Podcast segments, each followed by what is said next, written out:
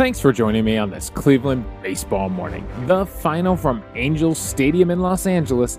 It's the LA Angels 4, the Cleveland Guardians 1. I'm Davey Berris, lifelong Cleveland baseball fan, and despite the losing streak that we are on, I still want to talk about the actual game on the field, the thing I enjoy watching baseball being played. And it's another rough game for the Guardians last night, another frankly boring game offensively. I mean, the Guardians do not put up much of a fight in this one. Only four hits on the day. They don't score until the ninth inning when the game was pretty much over. Uh, only four hits, only one walk. So, not even that many guys on base, not even that many situations where we threaten the Angels um, for potential rallies. So, a really rough game to watch, but there's still some details in here, some things worth talking about. There's always storylines out of every baseball game, and we've got storylines for you in this one. And the first one for me is Patrick Sandoval's changeup. Patrick Sandoval, the starter for the Angels last night, going up against Triston McKenzie, and Sandoval was dominant over seven innings pitched only gave us up two hits, no runs, one walk, and nine strikeouts on 90 pitches. He's only hard hit four times over 90 pitches. So, how did he do it? Well, it's pretty simple. His changeup was electric. Going to the player breakdown, he throws the changeup 31 times, the most of any pitch. On 17 swings, he gets nine whiffs. That's a 53% whiff rate. He adds in three called strikes for 39% CSW, and he was using it to end at bats to put people away. He only put three changeups in play the whole night, and it had an average exit velocity of 77.2. So even if we were making contact with it, it was not even close to hard contact. Uh, so yeah, that changeup was fantastic. The rest of his pitches were pretty good too. I mean, he has a 39% CSW on his four seam fastball, mostly on called strikes. He has a 40% CSW on his two seam sinker, mostly on called strikes. And then he's got a 50% CSW on his slider. And that's a split, actually, a 50% whiff rate on it and three called strikes. So, yeah, 38% total CSW on the day for Patrick Sandoval. That is elite stuff right there. If you're getting close to 40% CSW, that is pretty darn elite. And going over to the illustrator, you know, how was he attacking these Guardians hitters? Uh, well, when it came to getting strikeouts, when it came to ending at bats, it was all about the changeup. And I'm telling you, these Guardians hitters were chasing. Um, he ends up getting, I believe, only six appear on the illustrator, so maybe one didn't register on StatCast, or maybe two were in the exact same location. But he ends up getting seven strikeouts via the changeup and two via sliders, one sweeping across the plate to Andres Gimenez in the sixth inning. And oh, both Andres Gimenez, both the lefty Andres Gimenez in there against a left handed pitcher, had to deal with those sliders sweeping across the zone, one in the third inning and one in the sixth inning. And he swung at both of them. Uh, these are both swinging strike strikeouts for Sandoval here. Now the changeups, my God, two of them are in the zone. Franmil Reyes in the second inning swings through a changeup at the bottom of the zone. And actually, look at that. They're both Franmil Reyes. In the seventh inning, he's got a called strike three on a changeup on the inside edge to uh, to Franmil Reyes. So who was chasing out of the zone? I got Franmil Reyes chasing strikeout. Franmil struck out a lot. Reyes struck out a lot. We're going to get to that. Outside the zone, Myles Straw in the first inning chases a changeup down and away. Uh, Owen Miller in the uh, fourth inning chases a changeup down out of the zone, and Austin Hedges chases one in the dirt in the fifth inning. So these guys were definitely chasing this changeup down out of the zone. It was a brutal pitch. It was nasty stuff. Um, for Guardians hitters. Uh, so yeah, so that's what was going on for Patrick Sandoval, and I really want to look at this matchup between Sandoval and Franmil Reyes because it gets ugly here. It gets really ugly for Franmil Reyes. He ends up going 0 for 4 with four strikeouts on the day, and we need it. I mean, we need this guy to hit. We need Franmil Reyes big time We need him to be at an all star level offensively. A lot of this offense is built around the top two guys in this lineup can get on base, and Jose Ramirez and Franmil Reyes can drive them in and finish rallies. And if Franmil Reyes is striking out this much, it's really, really going to be hard for this Guardians offense to get going. So, how does Sandoval get Reyes in the second inning? Well, starts him off with a slider that he chases down at the bottom of the zone. So he's flailing to start, and you'll see how his confidence gets destroyed as this game goes on. He lays up a changeup that's way down and away, comes back with a four seam fastball up in the zone that he swings through, and then a changeup at the bottom of the zone that he swings through as well for strike three. We talked about him missing pitches in the strike zone, right? That seems to be a thing this season. Even when they're in the strike zone, these pitches are not on the black. These pitches are hittable pitches for Franmil Reyes, and he's swinging through and missing. His timing is off, his balance is off. It's not going well. All right, so he comes up and faces Sandoval for the second time. And this time, Sandoval says, Forget it. I'm just going to stay out of the zone. I'm going to stay below the zone and see if this guy will chase. So he throws him a four seam fastball below the zone that he lays off.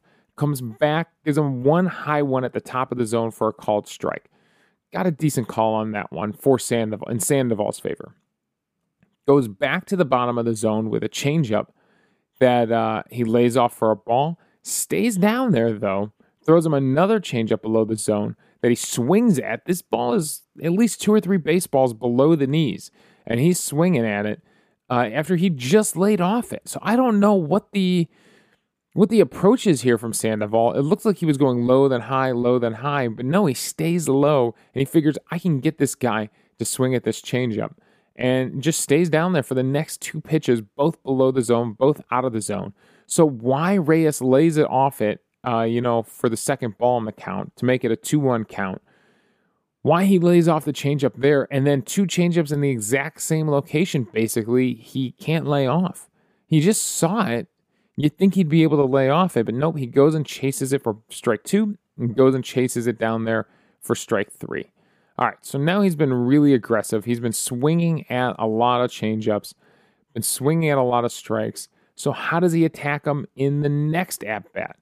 Well, this time he goes for a curveball on a first pitch just to mix him up and misses with it for ball one, high and away. Uh, he actually gets, you know, Franmil Reyes gets into a hitter's count here throws him a two seam fastball that frankly paints the black at the knees, but doesn't get the call this time. He got the call at the top of the zone last at bat, can't get the call at the knees in this at bat. Comes back with a get me over fastball for a called strike. That's probably the pitch that Franmil Reyes should have swung at at this point. Uh, gets a four seam fastball on the inside edge that he fouls off. All right, at least he's making some contact throws him a changeup down in the dirt. He lays off it. All right, something positive. Throws him a changeup in the middle of the zone that he fouls off. This is up at the letters. That's probably the pitch that he needed to hit in this at bat. And then comes back with another changeup uh, at the thighs on the inside edge, and he lays off it. He thinks this ball is going to break in. He thinks this pitch is going to be in off the plate. He even raises his hands a little bit to show that he thinks this thing's coming in on him, and it it catches the black. He he's got no argument on this one. Called strike three. So two called strikes in this one. He was able to foul off some pitches, you know, extend the at bat. That usually works in his favor, but not this time. The called strike three. And then in his final at bat of the day, it wouldn't be against Patrick Sandoval. It would be against Raisel Iglesias, who come in to save the game after uh, Ramirez finally puts the Guardians on the board. And at this, by this point, his confidence is absolutely shot. He looks, uh, he takes a ball inside for ball one, looks at a four seam fastball right down the pipe for strike one, looks at a slider inside. Frankly, uh, you know, it's a right handed pitcher to the right handed batter, and he throws him a slider inside. And frankly, this is off the plate. He gets, Iglesias gets the call here. Um, so now he's down 1 2, throws him another slider sweeping across to the outside edge. This one is a strike, and it's a called strike three. So you can see how Reyes' confidence is just shot at this point. He had chased too many pitches, already struck out uh, three times on the day, and just can't get the bat off his shoulders in this ninth inning. And remember, this is with Jose Ramirez standing on second base after uh, you know an RBI double that brings in Straw. and Reyes can't get the bat off his shoulder. So the big man's confidence is it's pretty shot, and Sandoval took advantage of it. Iglesias really takes advantage of it in the ninth inning, and he goes 0 for 4 with four strikeouts on the day. So Sandoval, absolutely fantastic for the Angels. I mean, I said it before the series started that, you know, reason the Angels always struggle, they always have a lineup, but they can't pitch. Well, the Angels are showing me something here. They're showing me some pitchers here.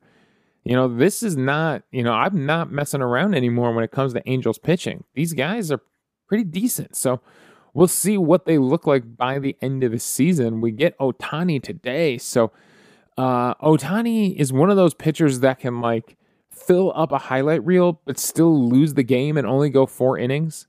You know, it's it's strange Ohtani's season so far. It's a little bit strange. Uh, I think people are still just enamored with the you know the aura of Shohei Ohtani, the allure of the guy that can do it both on the pitcher's mound and up at the plate. Um, even when he doesn't have his best stuff, he still is a highlight reel. And so we're going to get to see that tonight. We're going to get to see. Hopefully, we do. Hopefully, we do get to him and knock him out in the fourth inning and then make him DH the rest of the game.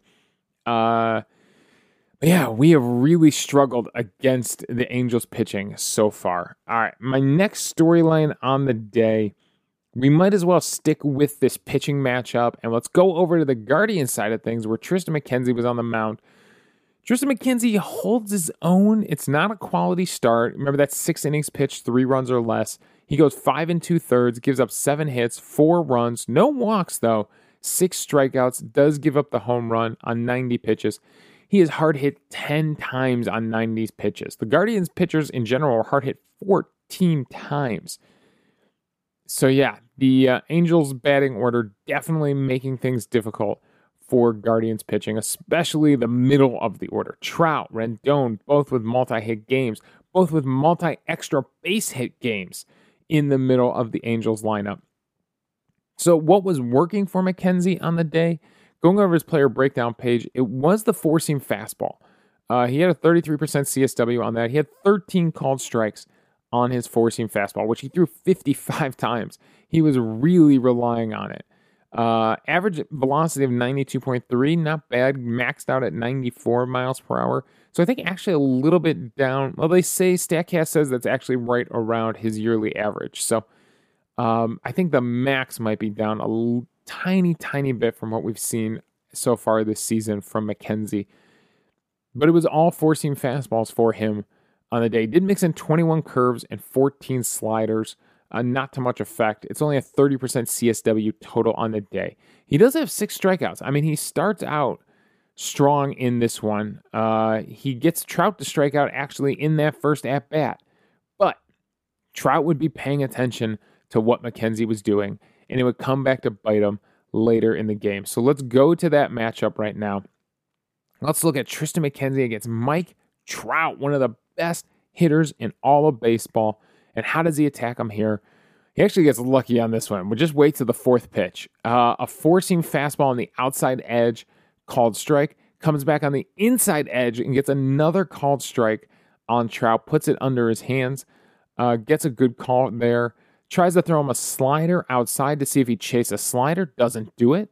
Throws him a four seam fastball, then right down the middle of the plate that he fouls off. I would love to see where Austin Hedges was set up on this one because I doubt it was right down the middle of the plate. I'm talking dead center of the strike zone.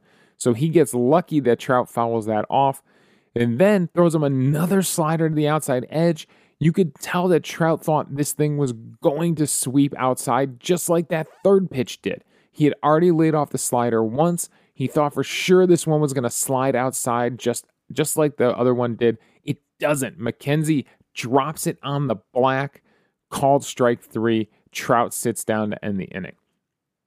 Awesome from McKenzie right there. Absolutely fantastic. But what would happen the next time Trout was up? Next time Trout's up, and I believe this is with a runner on base. Let's see who was on base ahead of him. Uh, Taylor Ward, the leadoff hitter, was on with a single with a one out single. He would strike out Ohtani, but then Trout would come up. And in the matchup here, he goes slider down in the dirt. but then goes slider again, going for that outside edge again. And this time, Trout is ready for it. So he looked at it for strike three, and he knew what was coming. He knew what that pitch looked like. He knew this one was in the strike zone, similar location to where he got that called strike three in the first inning. And this time he hits it 103.6 miles per hour, 392 out to left field for a two run home run. So if you think Trout was paying attention, you think Trout was ready, he maybe looked at it, looked at that pitch, and said, Yeah, okay, next time he throws that slider, I'm going to be ready for it. And he didn't just hit it opposite field. This isn't like he took an outside pitch, a slider breaking away from him, and poked it out in the right center field. He turned on this thing 103.6 miles per hour. So Trout was ready for him. Now, the next time that Trout comes up against Triston McKenzie, and Trout did most of the damage on the day. He had three RBIs on the day. This time with Shohei Ohtani on first base. Uh, Shohei Ohtani actually goes in motion. Uh, so this time he tries to go a little more fastball on him. Throws him a fastball up at the top of the zone that he gets for a called strike. Throws him a fastball even higher, maybe above the strike zone, and gets another called strike on him. Tries throwing a slider down um, below the knees that he fouls off. Remember, Trout was recognizes that slider now. He knows that slider is not going to sweep outside the zone, and it doesn't. It stays in the strike zone, but below the strike zone, and gets him to foul it off. And then comes back with a four seam fastball, and guess where this one is? Down the middle, just right of center, just to the outside of center. And he turns on this one again, this time 102.2 miles per hour into the left field corner, hits off the base of the wall, and Ohtani, moving on the pitch comes in to score. So this is, I remember I told you in that first at bat, he gets away with one in the middle of the zone. This one he does not get away with. Again, I would love to see where Austin Hedges is set up on this pitch. But McKenzie left one in the middle of the zone against Mike Trout, the greatest hitter in baseball right now. And he pays for it. He absolutely pays for it. Trout, who had, it felt like we had kept Trout in check to start this series uh, really unloads in this game. And uh, you can see why he's one of the best hitters in all of baseball. So that was McKenzie's battle against Trout all night. I thought that was the biggest storyline. Anthony Rendon also had two doubles uh, in the game, but I thought uh, Trout was the big storyline of the game because Rendon's didn't drive in any runs. He does end up scoring a run, uh, but he didn't drive in any runs. And Trout was the big RBI machine, driving in three RBIs on the day. So that was the big storyline as far as Guardians pitching goes. Enyel De Los Santos comes in and does do good, shutting things down, holding the holding the game in check, so the Guardians at least have a chance. Him and Anthony Gose actually go two and a third combined innings. Ghosh gives up a hit and a walk, De Los Santos gets a strikeout, but they don't give up any runs. They give up some hard hit balls, but they don't give up any runs. So that's a great job out of the bullpen by those two. The Guardians bullpen is legit. I mean, with De Los Santos in there, um, with Hentges actually pitching really well, Trevor Stephan better than he was last year. Uh, the bullpen is no joke for the Guardians. We were a little bit worried about it, and this is you know without Karinchak too. So Karinchak could add another element to this, another strikeout element to the back end of this bullpen. Now we just got to get the offense going.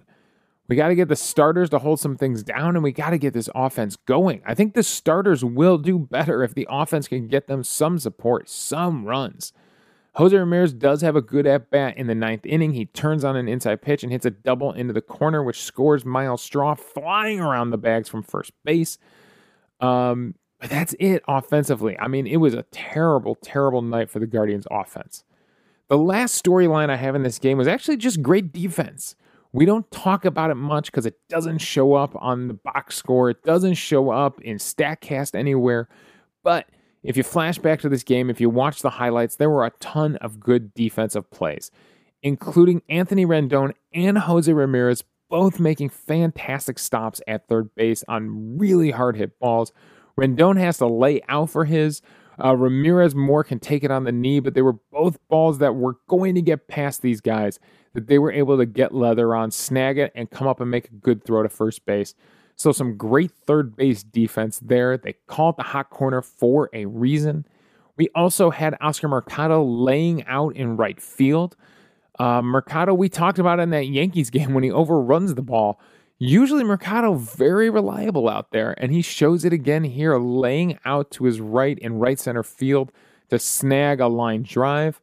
And then the big uh, out at home plate. Trout tries scoring one more time in this game late in the game. Uh, it's a hit off the base of the wall. I forget who hit this one. Let me see if I can find it here on the scoreboard.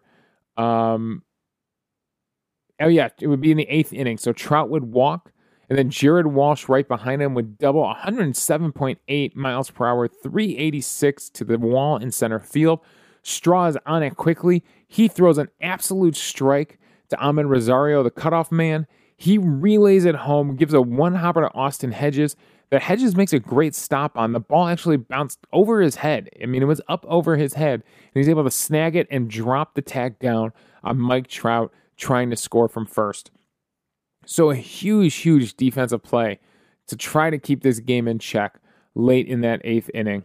Uh, after Jared Walsh absolutely smokes one, the defense comes through and gets Trout at the plate. So, a great relay there. Uh, great job by Straw throwing an absolute strike, an absolute rope to Amed Rosario to set him up to make that throw home. So the defense was there, uh, but the, you know the hitting just was not. So that is all my storylines in this game. MVP on the day. I mean, look, there isn't anything offensively I can really hang my hat on. Jose Ramirez does have the RBI hit, but uh, MVP for the day, I'm going to go with Enyel De Los Santos. Uh, inning in a third, like I said, no hits for him, no walks, a strikeout, does give up two hard hit balls, but on 12 pitches, really handles uh, the Angels hitters. And Terry Francona talked about him after the game and was like, look, we knew this guy was good. We wanted to break camp with him. We just didn't have a spot for him. I think that's because they thought they were going to do more piggybacking than they actually did. They never end up doing it. They talk about it all the time, but they never really end up doing it where a starter only has to go through the order like once one time and then you get a second starter in there that goes through the order one time and then by the third time you're into the heart of your bullpen they, they don't do it but they brought all these guys they brought pilkington and they brought logan allen and they brought these guys thinking they were going to piggyback so Enyel de los santos he wasn't on the 40 man roster so was able to um, or was he on the 40 man roster to start the season? Either way, they had an option on him left. They could start him down in AAA without risking losing him. And now that he's here, I think this guy's a fixture of the bullpen. I don't think this guy goes anywhere. I think no matter what, if Karinchak comes back healthy, no matter what, this guy is definitely going to be in this mix in this bullpen. How could you? How could you not? How could you move him back down or something like that to keep a Logan Allen? uh, in the bullpen or something like that. This guy's too good. Uh, he's really figuring it out uh, pitching in the Cleveland system. So, De Los Santos, you get MVP for the day. Look, I don't want to keep giving MVP to the day to relief pitchers. Relief pitchers should be, uh, you know, uh, barely, barely noticed, right? We want it to just be a nice, quick, quiet inning when a relief pitcher comes in. They shouldn't be winning MVP on the day. But until the offense gets going and until we have a really dominant start from one of our starters, that's all I got. You look at this box score, you tell me anybody else that really had a positive impact on this game. Uh, so yeah, that's uh, that is all my thoughts on this one. I want to talk about a win. Let's go get a win, Guardians. Let's go put some offense together. I want to talk about some rallies. I want to talk about some big hits from Guardians hitters. Man, these guys look they just look like their spirit was broken by New York. I don't know, something about the sweep of New York or just the atmosphere playing in New York. It just doesn't seem like there's energy there, right? Up at the plate, they don't seem like they're locked in. I don't know what's going on. They just, I don't know if they, frankly, it feels like they need Steven Kwan back, right? They need Kwan. For some reason, the young guy like energized everybody on the team. When he was getting on base, everybody on the team was playing better. So I, I, he still has not gone on the IL. So we'll see if he's in there today against the righty or Richie Palacios is back in there against the righty Ohtani. Um, maybe both. Maybe both, right? There's no reason Mercado has to be in there against a righty. Maybe they go with Palacios and and Kwan in there. I, I think we need Kwan back in this lineup. I don't think Amed Rosario is doing anything in the two hole. Amed Rosario is hitting 224 now with a 562 OPS. Uh, he's just not giving you anything in that two hole. We need a Kwan or a Palacios back in there. Um, Naylor should be back in there tonight. Let's see if he can hit hard off the uh, off the righty Ohtani. Yeah, I mean Ohtani's going to strike some guys out. He's absolutely going to do it. His split finger is nasty. Some of his other stuff is nasty. So there's going to be some strikeouts, but he is hittable, right? He is he is not the best pitcher in baseball. He is the best pitcher at baseball at times, but I don't think Ohtani has really shown it over like a 30 game, you know, season, a 30 start season. There are times when you can get to him, where you can knock him out of a game. In fact, let's go let's look at what Ohtani has done so far this season. Let's look at his game logs uh, just to let you know. Um, oh, and you're going to show me his hitting game logs. Now I need to see his pitching game logs. That shows you how much of an, of an anomaly that Shohei Ohtani is in the game of baseball. I go to his baseball savant page. I don't even have an easy way to switch to his pitching stats. Uh, Fangraphs at least does. So we'll jump over to Fangraphs here. So in his first uh, start of the season, he actually uh, takes the loss to the Houston Astros. Uh, only gives up one run, one a one run in that game on four hits, uh, but takes the loss in that game. His second start against Texas Rangers, he again takes the loss, only goes three and two thirds in that one, gives up six runs on six hits, including a home run, um, and takes the loss in that one. His last time against Houston, though, he was locked in. Six innings pitched, one hit, no runs, one walk, 12 strikeouts in that one to get the win. So he's one and two on the season. Uh, he struck out nine Houston Astros in his first start, only five Texas Rangers in that second start. Texas got to him. So, like I said, you can get to this guy. It is possible, but we'll see how locked in he is against these Guardians hitters. And we'll see if some of these guys can shake off the cobwebs and get this offense going. All right, that is all my thoughts on this one. The final again from LA. It's the Angels 4, the Guardians 1. We'll be back tomorrow to talk about Plesac versus Ohtani. Oh, yeah, by the way, Plesac is starting for us. You can follow me on Twitter at Davey Berris. You can email the show at clevelandbaseballmornings at gmail.com. Let me know your thoughts on the game and we'll discuss them on the show. Also, I'm hosting this podcast on Anchor, so if you go to anchor.fm forward slash Cleveland Baseball Mornings, you can leave a voicemail for the show. We'll play it back on the air, respond to your thoughts, and we'll have a fun conversation amongst the fans about baseball. So thanks again for joining me on this Cleveland Baseball Morning.